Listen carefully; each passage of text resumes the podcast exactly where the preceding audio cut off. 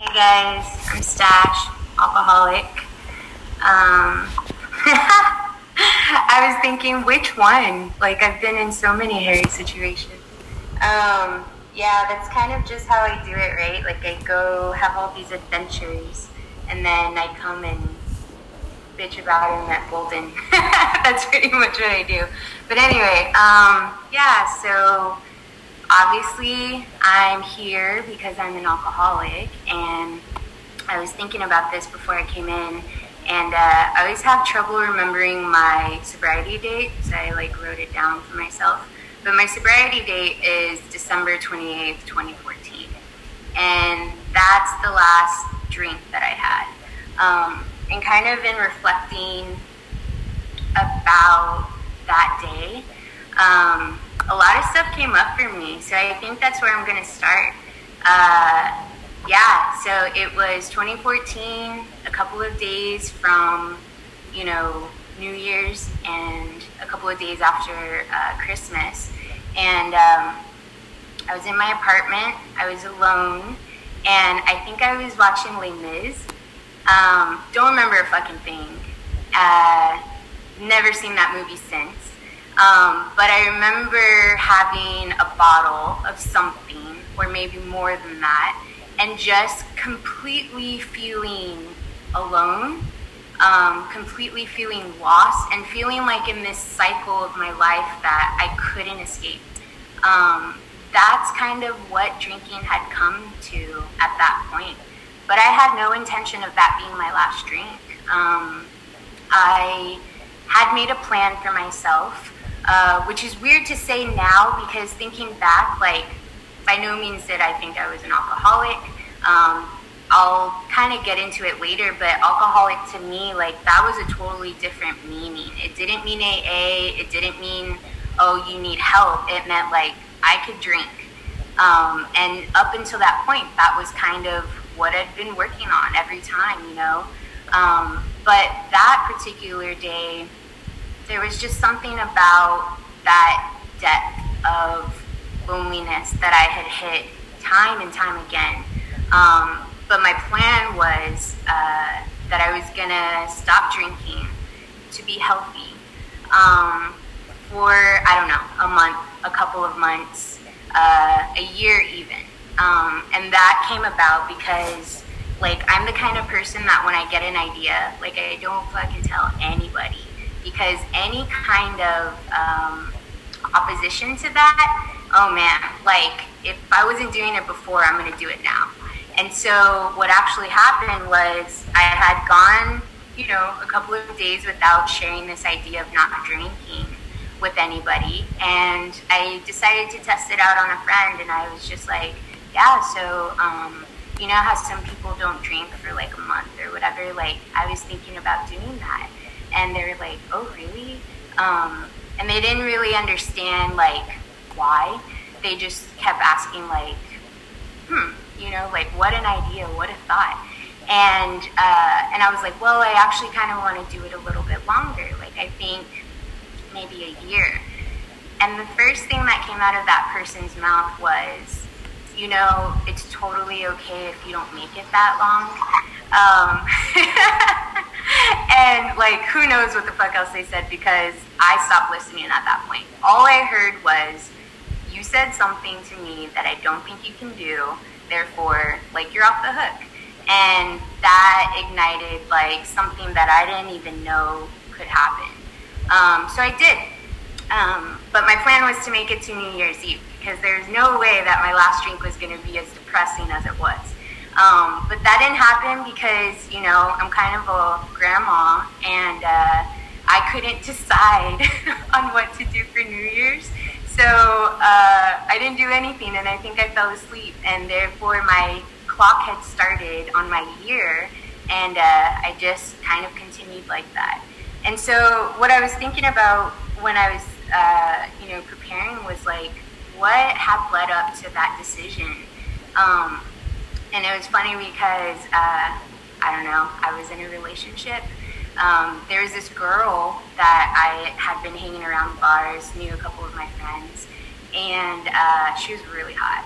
And uh, I didn't want anything to do with her. Like, she was too hot, didn't want to deal with it, too smart. Like, she was just like the perfect woman. And so, of course, when we would go drinking, I don't know what would happen. Like, some other part of me, Stash, would come out. Actually, the way that I got that name was in college because nobody could pronounce my real name sober, let alone drunk. And so when I would introduce myself to people, they didn't know what I said. So I got called all sorts of things. And so my roommate at the time was like, you know, you should just tell people that your name is Stashed. And so, like, I would go around drunk in the bar, like, doing this kind of thing and whatever, just whatever I could, hand gestures to get people to, like, call me by something, you know, whatever. So that part of me would come out when I would drink, you know, at least at the beginning.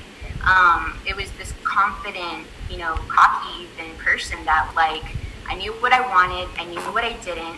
It was this alter ego of I don't care if I don't belong because I'm gonna make this place like I'm gonna own this place and I'm gonna own the people.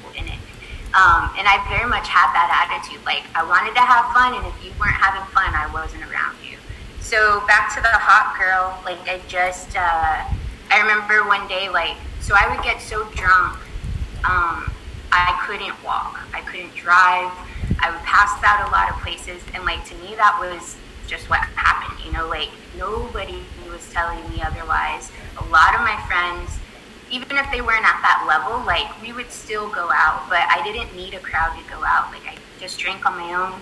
I would show up at the bar by myself, and I would always have friends to drink with at some point, you know. Um, and so one night, everybody had left because that's what the kind of friends I had, you know, like I didn't really have anybody checking in on me. I probably told everybody that I was good when I wasn't. Um, and therefore, I was in a lot of situations that um, I'm really glad today that I got out of. But, you know, thinking it over, like, it was, it was not the smartest way to go about living your life. Um, so one night I was too drunk to leave the bar, and this girl uh, offers me a ride, I guess and it was in her car on the way to wherever before I passed out. I just like blurted out, um, You're too hot, you're too good for me, I would never be with you, and then like passed out. And I woke up at her place, and like a couple of weeks later, we moved in together. Um, and it's just like, you know, like I laugh now, but there was a lot of that kind of.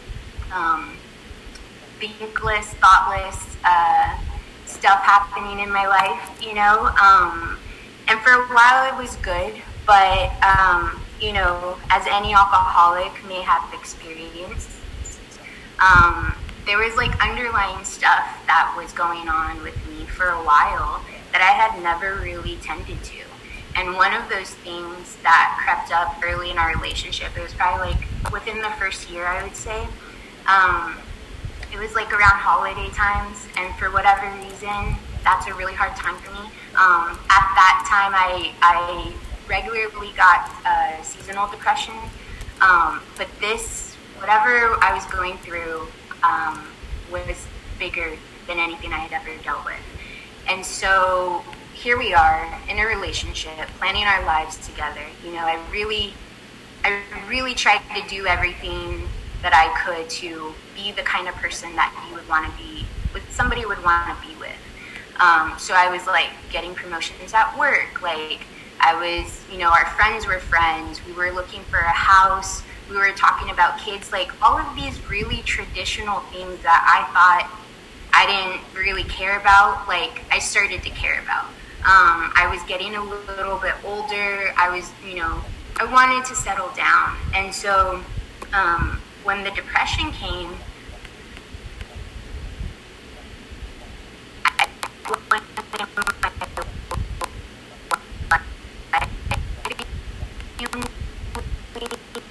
pretty much anybody know me to the point of that. Whenever depressive episodes would come, no matter how long they would last, um, I didn't have anybody to talk to about them.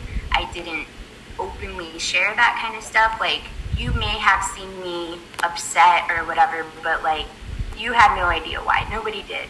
And so that person that I was with kind of like we were on our way to do. Um, I think it was like a coat drive or something for um, Thanksgiving or one of the holidays, and it got to the point where I couldn't get out of the car.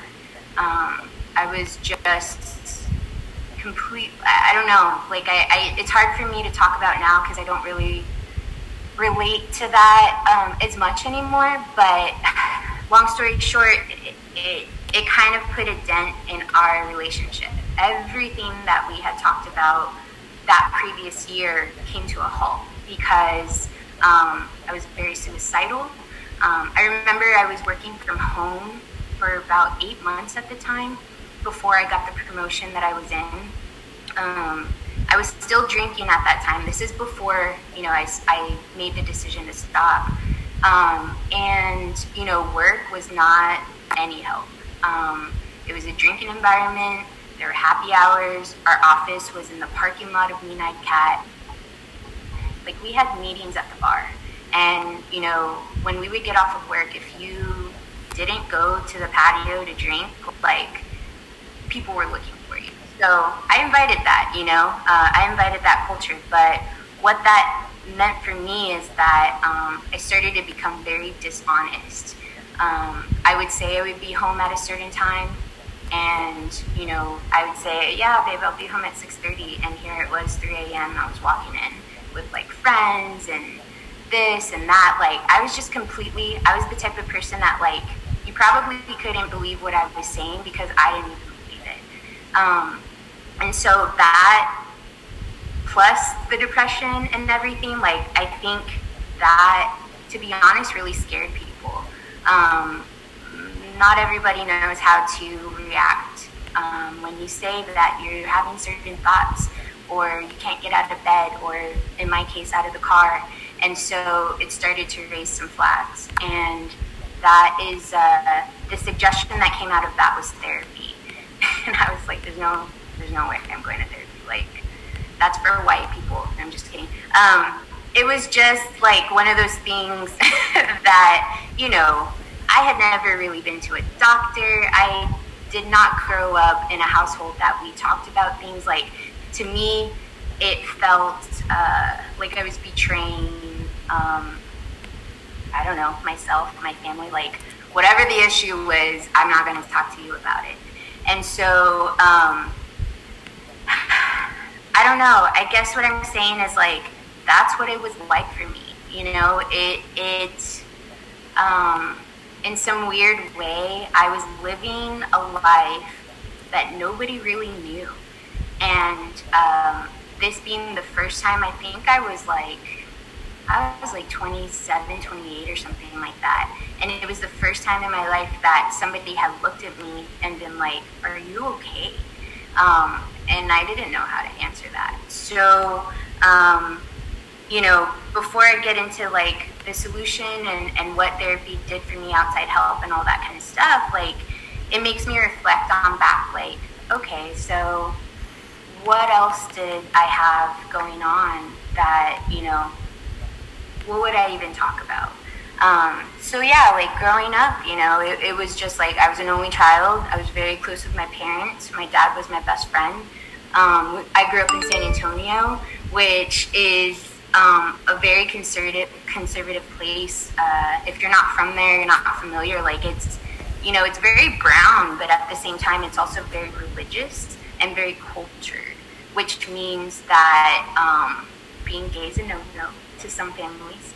Um, you know, education pretty much is not entirely encouraged, especially if no one in your family has had any experience with that, you know. Um, so I was kind of in this place where, um, although I had thoughts, they were nothing like what my family thought.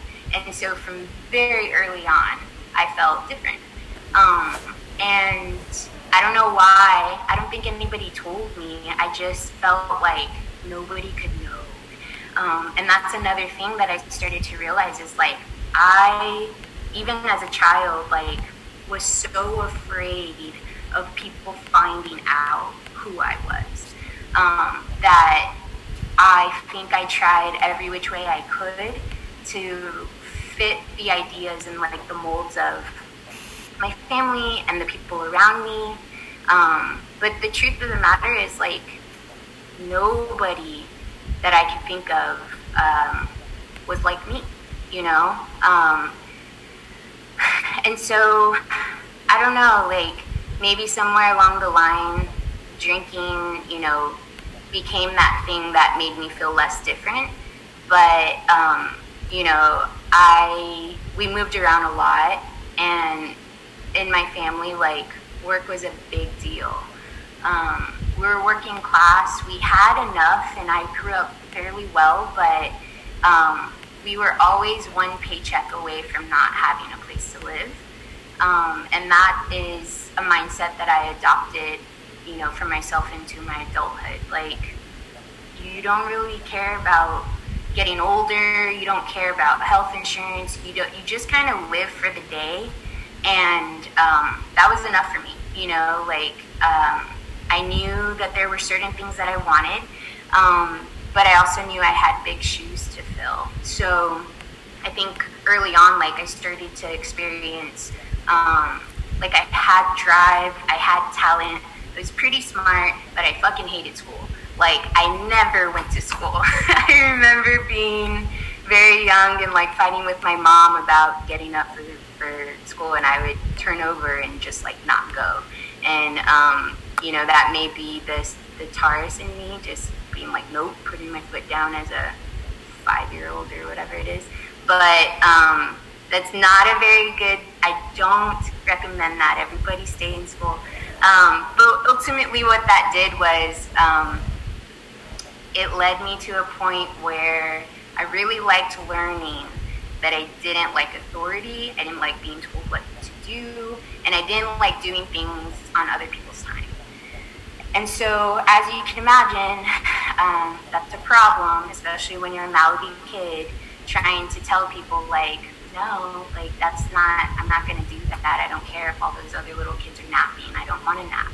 Um, so I kind of had that mentality that, like, nobody could really tell me what to do. Um, and I thought that was a strength, but now that, now that I look at it, it was a pretty a bratty, selfish thing to go around the world thinking like your opinion is the only one that matters. Um, so yeah. Anyway, um, so we moved around a lot. I didn't have any friends. Um, we probably moved every six months to a year, I would say. Um, and so what that led up to is. Uh, I didn't really have a lot of accountability. And so by the time we settled down, um, I had gotten really involved in sports. Sports was the thing that I lived for. I loved to read and I loved to play sports. And so um, I started doing that. And I got to the point where I was playing with college level kids and I was probably middle school. I was playing with grown men, which I miss doing.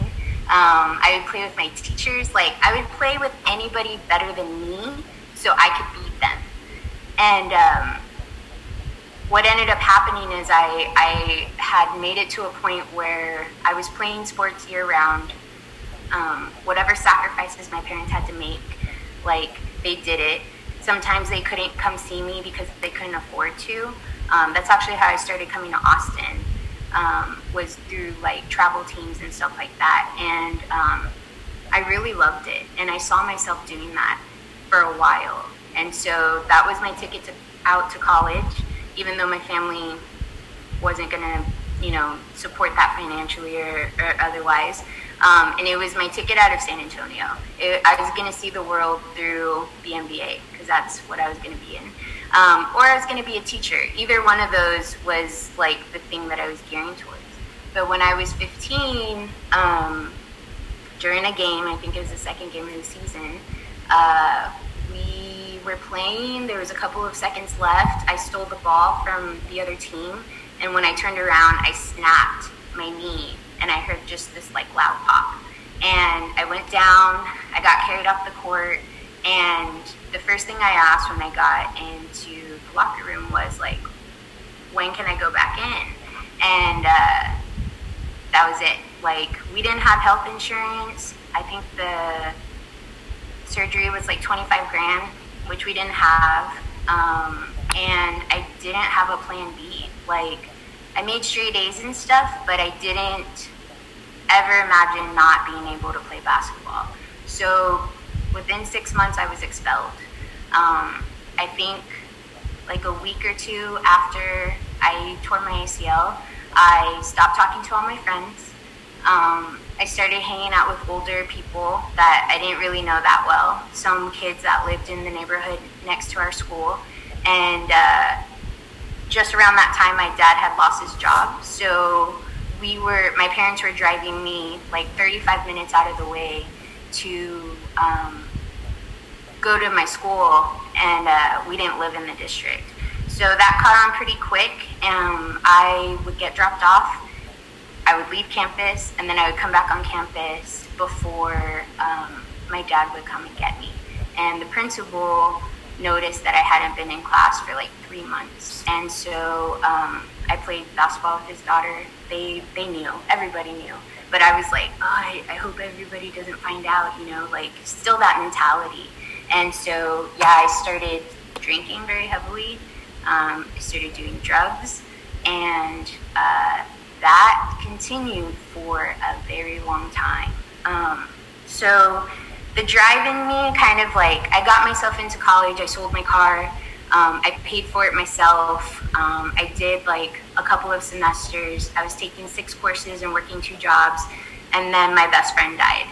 Um, she was a runner. She had been somebody that I had known since I was like uh, you know, when I started playing sports or whatever, there was like a group of us, and um, she was running college track, and uh, you know, living the dream, doing all of the things that I thought I'd be doing at that point, and um, got drunk by hit, uh, drunk, got hit by a drunk driver, and uh, died, and I think that was really the point where I lost all control, like.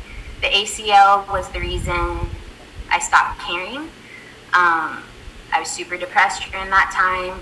I was making a lot of decisions that I didn't realize were going to impact like the rest of my life, but nothing to the point where the consequences were never big enough for me to stop and look at what I was doing. Um, I got like I got estranged from my family. Um, I moved out. I think the day I turned 18. I think I probably moved out before then, but like officially, like signed whatever I could sign. Um, and then when Elisa passed, it was just like, man, I remember just like completely stopped believing in God, which for me was a huge deal because I had been raised Jehovah's Witness. So a lot of my early years were all about religion and all about service and like you know i was that little child like going door to door on saturday morning um, y'all probably slammed the door in my face a couple times but um, you know, like I believed it. And that was the kind of person I was. Like, I wasn't going to do anything unless I believed in it. And uh, I fully believed in my rebellion. Like, um, which at the time is what everybody thought it was, you know? Like, so, um, yeah, friend dies, all of that happens. And, um, you know, the next, I don't know, decade or so almost is kind of a blur. You know, it's just I would get in a relationship, I would lose a friendship. Um, I started to realize like the people I had around me were also getting in trouble. Um, some of them were like in school, but I wasn't really connected to anyone. Like I kind of just hopped around from group to group, which is what I was used to doing. And um, you know, like I would be friends with somebody or whatever, but then some shit would go down and and we would stop talking for whatever reason, and I just kind of continued in that pattern forever. So, um, let me check this in real quick. I, you know, when I think about it now, um, there wasn't much pause in my life. Like, I didn't really have any goals. Um, everything had kind of gone down the drain with with my ACL. And that sounds, it kind of sounds like an excuse. But to me, it was like so many years passed in a period of time where I had no direction whatsoever. Um, and you know, I talked kind of earlier about like the culture in San Antonio. And even though we had moved around through my childhood, like San Antonio was what I considered like my home. And so, not being able to talk to your family, not feeling like I had any friends, like really not being able to identify with anyone around me. Um, even in college, like I never, I never put the effort in. Um, I, I just got to a place where um, I was really good at deflecting. You know, like I really don't like the spotlight on me, which I think probably helped my addiction for a really long time. Um, I could make things look better than they did, but I don't know that there was any place in my life that I was being honest um, to anyone, even myself. Um, so, along with the fear of like people finding out who I was, like I can't really say that I knew who I was, and so um, some of the things that kind of got me to the place of coming into AA was, like I talked about before, therapy. Um, so it, beca- it became an ultimatum in my relationship that I was so desperately trying to keep because to me, it was just like I never expected that anybody would love me ever. Um, not that way. Not and to lose that relationship at that period of time probably was the thing that I felt like if I lost that, then I would literally have no reason to to be doing anything. Um, and so that kind of goes to uh, how I felt about myself, which I bring up because I don't think like I would have never described myself as a person that had low self esteem or um, depression wasn't something that I knew anything about.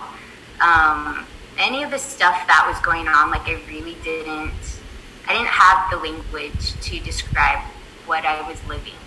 Um, and so in therapy, I had some really shitty therapists. Like I had a lot, I had a therapist that uh, smoked a lot of weed and, and during our sessions they would talk about like i don't know i'd be talking about something and they'd be like yeah um, like i wish i could go outside right now and just like smoke under that tree or whatever. And like man y'all get some insurance because doing the other shit is like hard. Um, so it took me a few uh, therapists to really understand like the motivation and like anything about it. Um, and so uh, there was just this um, looking at at this thing. So coming into AA, like it was something that a therapist had suggested, and I didn't know anything about AA. Um, I didn't want to know anything about AA, but when I decided to stop drinking, uh, the only thing that changed was that I wasn't drinking, which means that I wasn't having any fun. Like everything I did in my life, I was used to having a drink. And so when I decided to stop drinking, I was still hanging around the same people. I was still going to happy hours. I would still have the same friends. I still don't have any goals. Like it was basically like I pressed pause on my life and I took the one thing out of it that I knew better than myself. Um, and um, I I drowned. Like I I would say me not drinking was probably the best and the worst thing that ever happened to me because without help, it was a very very hard journey. Um, I think I was dry for about about 17, maybe 18 months. And like I said, nothing externally was changing, but everything inside of me was erupting. Like all of these feelings I had that I didn't know how to talk about, I didn't know where to take them. Um, work was like going good, but it was also hard to be around people that drank all the time. so I would convince myself that um, I didn't have a problem with it. And I would have people ask me, like, oh, do you mind if I drink around you? Oh, do you mind if I do drugs around you? Like, all this stuff. And be like, no, like, I'd be doing it if I could, but, you know, still on this year thing. Um, like, totally convincing myself that I was to go back to that. And I think for a long time, that was my, the only reason why I could stay dry because I wanted to be able to say that, that I could, but something else in me knew um, that I needed help. And um, so by the time I made it to AA, I had not been drinking for about a year and a half. And um, an old friend that I had, I used to work with, uh, reached out to me to make an amends. And it was kind of funny because I didn't really know what an amends was, but I was like, yeah, like, sure, let's do it. Like, how are you? Whatever, you know? Um, and it turns out that you know, they were doing the program and we had been sober at the same time, two weeks within each other, but we hadn't talked for the past two years. So, like, we didn't know that both of us weren't drinking. And so I was very curious, you know, like, I could see the changes in them.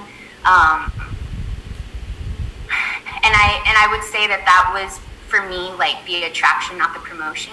Um, so I ended up coming around Bolden a couple of times, but that place, man, like I would get so scared to walk up to meetings, even when I wasn't going for myself, that like I just felt like I wanted to cry. Like I was so scared that when I would finally get the nerve to walk in, I'd be all sweaty and I'd be shaking. Um, I couldn't look up. I never heard what anybody was saying. Like and so being in that room like it it almost felt um, i don't know like something inside of me was waking up to the fact that maybe i should be sitting in one of these seats talking and sharing and like trying to figure out like what the hell is going on with me because um, my whole life up until that point was just like everything was happening to me um, I wasn't a part of anything.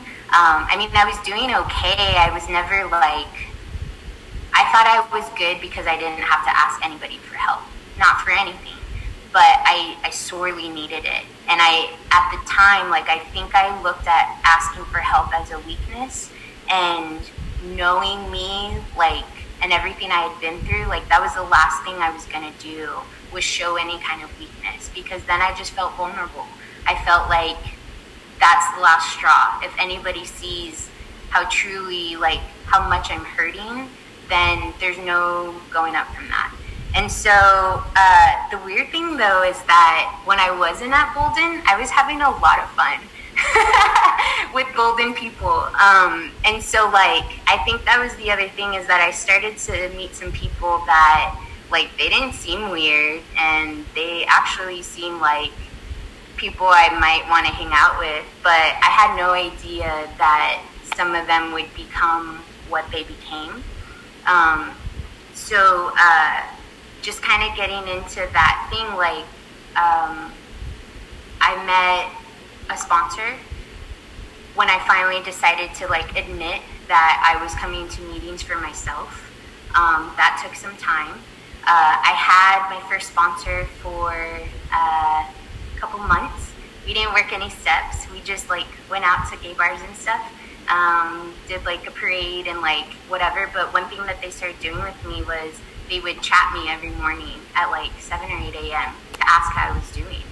Um, and that was really weird for me because not even my family did that. So, like, AA as a whole thing, like, it just started to become a big part of my life, um, which I'm really glad for, but at the time, like it was kind of it was a hard adjustment for me. And so um, after a couple of months, like that first sponsor, I would say uh, they kept me from doing a lot of things that I think I felt like I had to do. Um, but they weren't, they ended up not being a, the right fit for me, which I'm really glad um, I realized at the time because then I asked the next person to be my sponsor, and I fully expected them to say no. Um, because I don't know, like, it took me a really long time to figure out what my place was in AA. I think I was trying really hard to figure out how to do everything, and I wasn't getting the fact that you just show up. And so my second sponsor really helped guide me with the steps, first of all. Like, that's a pretty good place to start. And uh, I was terrified of them um, because, like, they seemed like they had a really good life. And I felt really guilty for taking up any time for anyone, um, you know, to, to talk to me or about me or whatever. And it was really embarrassing because, I mean, God, for years we would go to all these public places and do step work, and I would just be a fucking mess. Like, I would be hysterical, and I just thought I was the worst ever. And they were either the kindest person in the world, the most patient, or they just knew what it was like to feel like that. Um, and so that really helped me. Um, once I started doing amends, I think that's really where I started to grasp a lot of the concepts of the of the uh, program, and um, it took me a while to feel part of for sure. Um, I definitely dodged people. I didn't talk about how I felt. I was okay sharing in meetings, but I really didn't want to connect outside of that. And um, and when I started making amends, like those didn't go the way that I thought they would at all. So it started to kind of show me like no matter what I planned, no matter how I thought about things in my head, like there could be other options. Um, but I will say that sponsorship for me, um, which I was also terrified of, like I thought I had to know everything, and I thought that um, I don't know, like I, I put a lot of pressure on myself to um, to just be that like perfect person, and uh, just isn't isn't the case. But once I I worked with a couple of people, and they went back out, and I never saw them again, um, and it was like heartbreaking for me. And uh, I kind of got through that by um, talking to other people about it and be like, man, like I did something really wrong because they just like didn't take. And it was explained to me that you know um, it wasn't about me and that when people are ready to hear it when people are ready to put in the work they will. And so when i started sponsoring i was still very much deep in the program myself um, and i and i would say that's the the, the truth today um, just because i'm working with somebody else by no means like that makes me work even harder with my sponsor. And I continuously do fear inventories and I talk about like being honest. And it's just a thing that um, if I'm not working with somebody on either side, I start to feel those things that I kind of talked about before, like not feeling a part of, feeling like I can't tell anybody anything. And that's a very dangerous place for me to be. Um, so the other thing that I've learned from all of this is just like being still and listening and not trying to pretend like I know it all, not trying to figure anything out. Um, I think life is hard enough than trying to put that kind of spin on it. Um, but I'll say, like, I think, what are we in, 2020? So I'm coming up on six years. Um, and I would say for me, in my opinion, like, I don't know what kind of sponsee I am, but I'm just now getting to the point where clarity is starting to set in. I am just now able to look at you all and you know, I was very shaky when we started and I and and there's something about a collective. There's something about being honest with you guys, knowing that you're going to be honest as well. That's helped me heal things that I think I came in with. Um, I think a lot has happened in my sobriety. I've, I mean, just in the last five months, I've had, uh, I lost my job that I had for seven years that I moved to Austin for, um, which is weird because I was drinking when I had that job and then I wasn't. Um, and I heard somebody say in the meeting last night that a lot of their behavior was still based on who they used to be. Um, and I and I can see that I relate with that.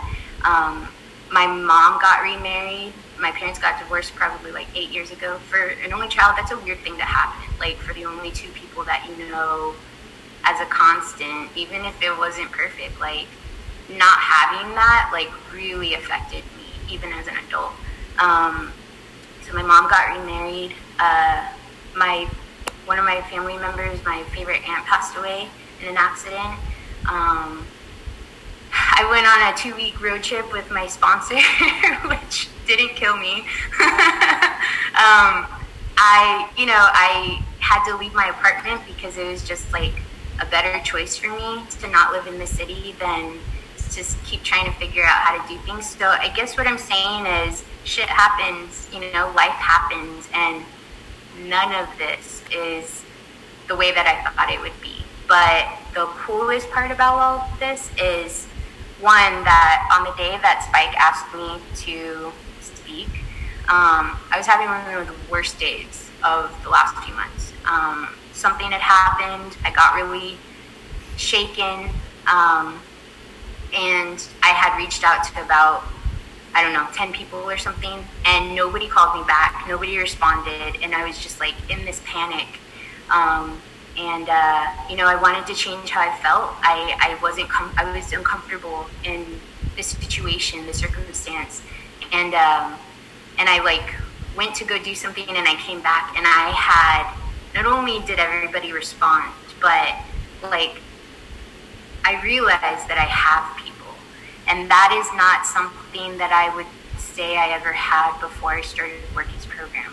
Um, Spike was one of those people that I have gotten to know outside of here, um, who is someone that I've admired. Like I was scared to talk to her in meetings because she just intimidated me, like a lot of you guys do. You know, I look at people and I think that they have their shit together and I don't. And um, you know, I need to figure out my stuff before I approach anyone um, because I need to be on that same level. And it's like, that's the worst way to approach anything. And so one of the things that happened that day was, you know, Spike was like, hey, how are you? We chatted a bit. And she was like, hey, by the way, uh, I need a speaker for the second Friday of August.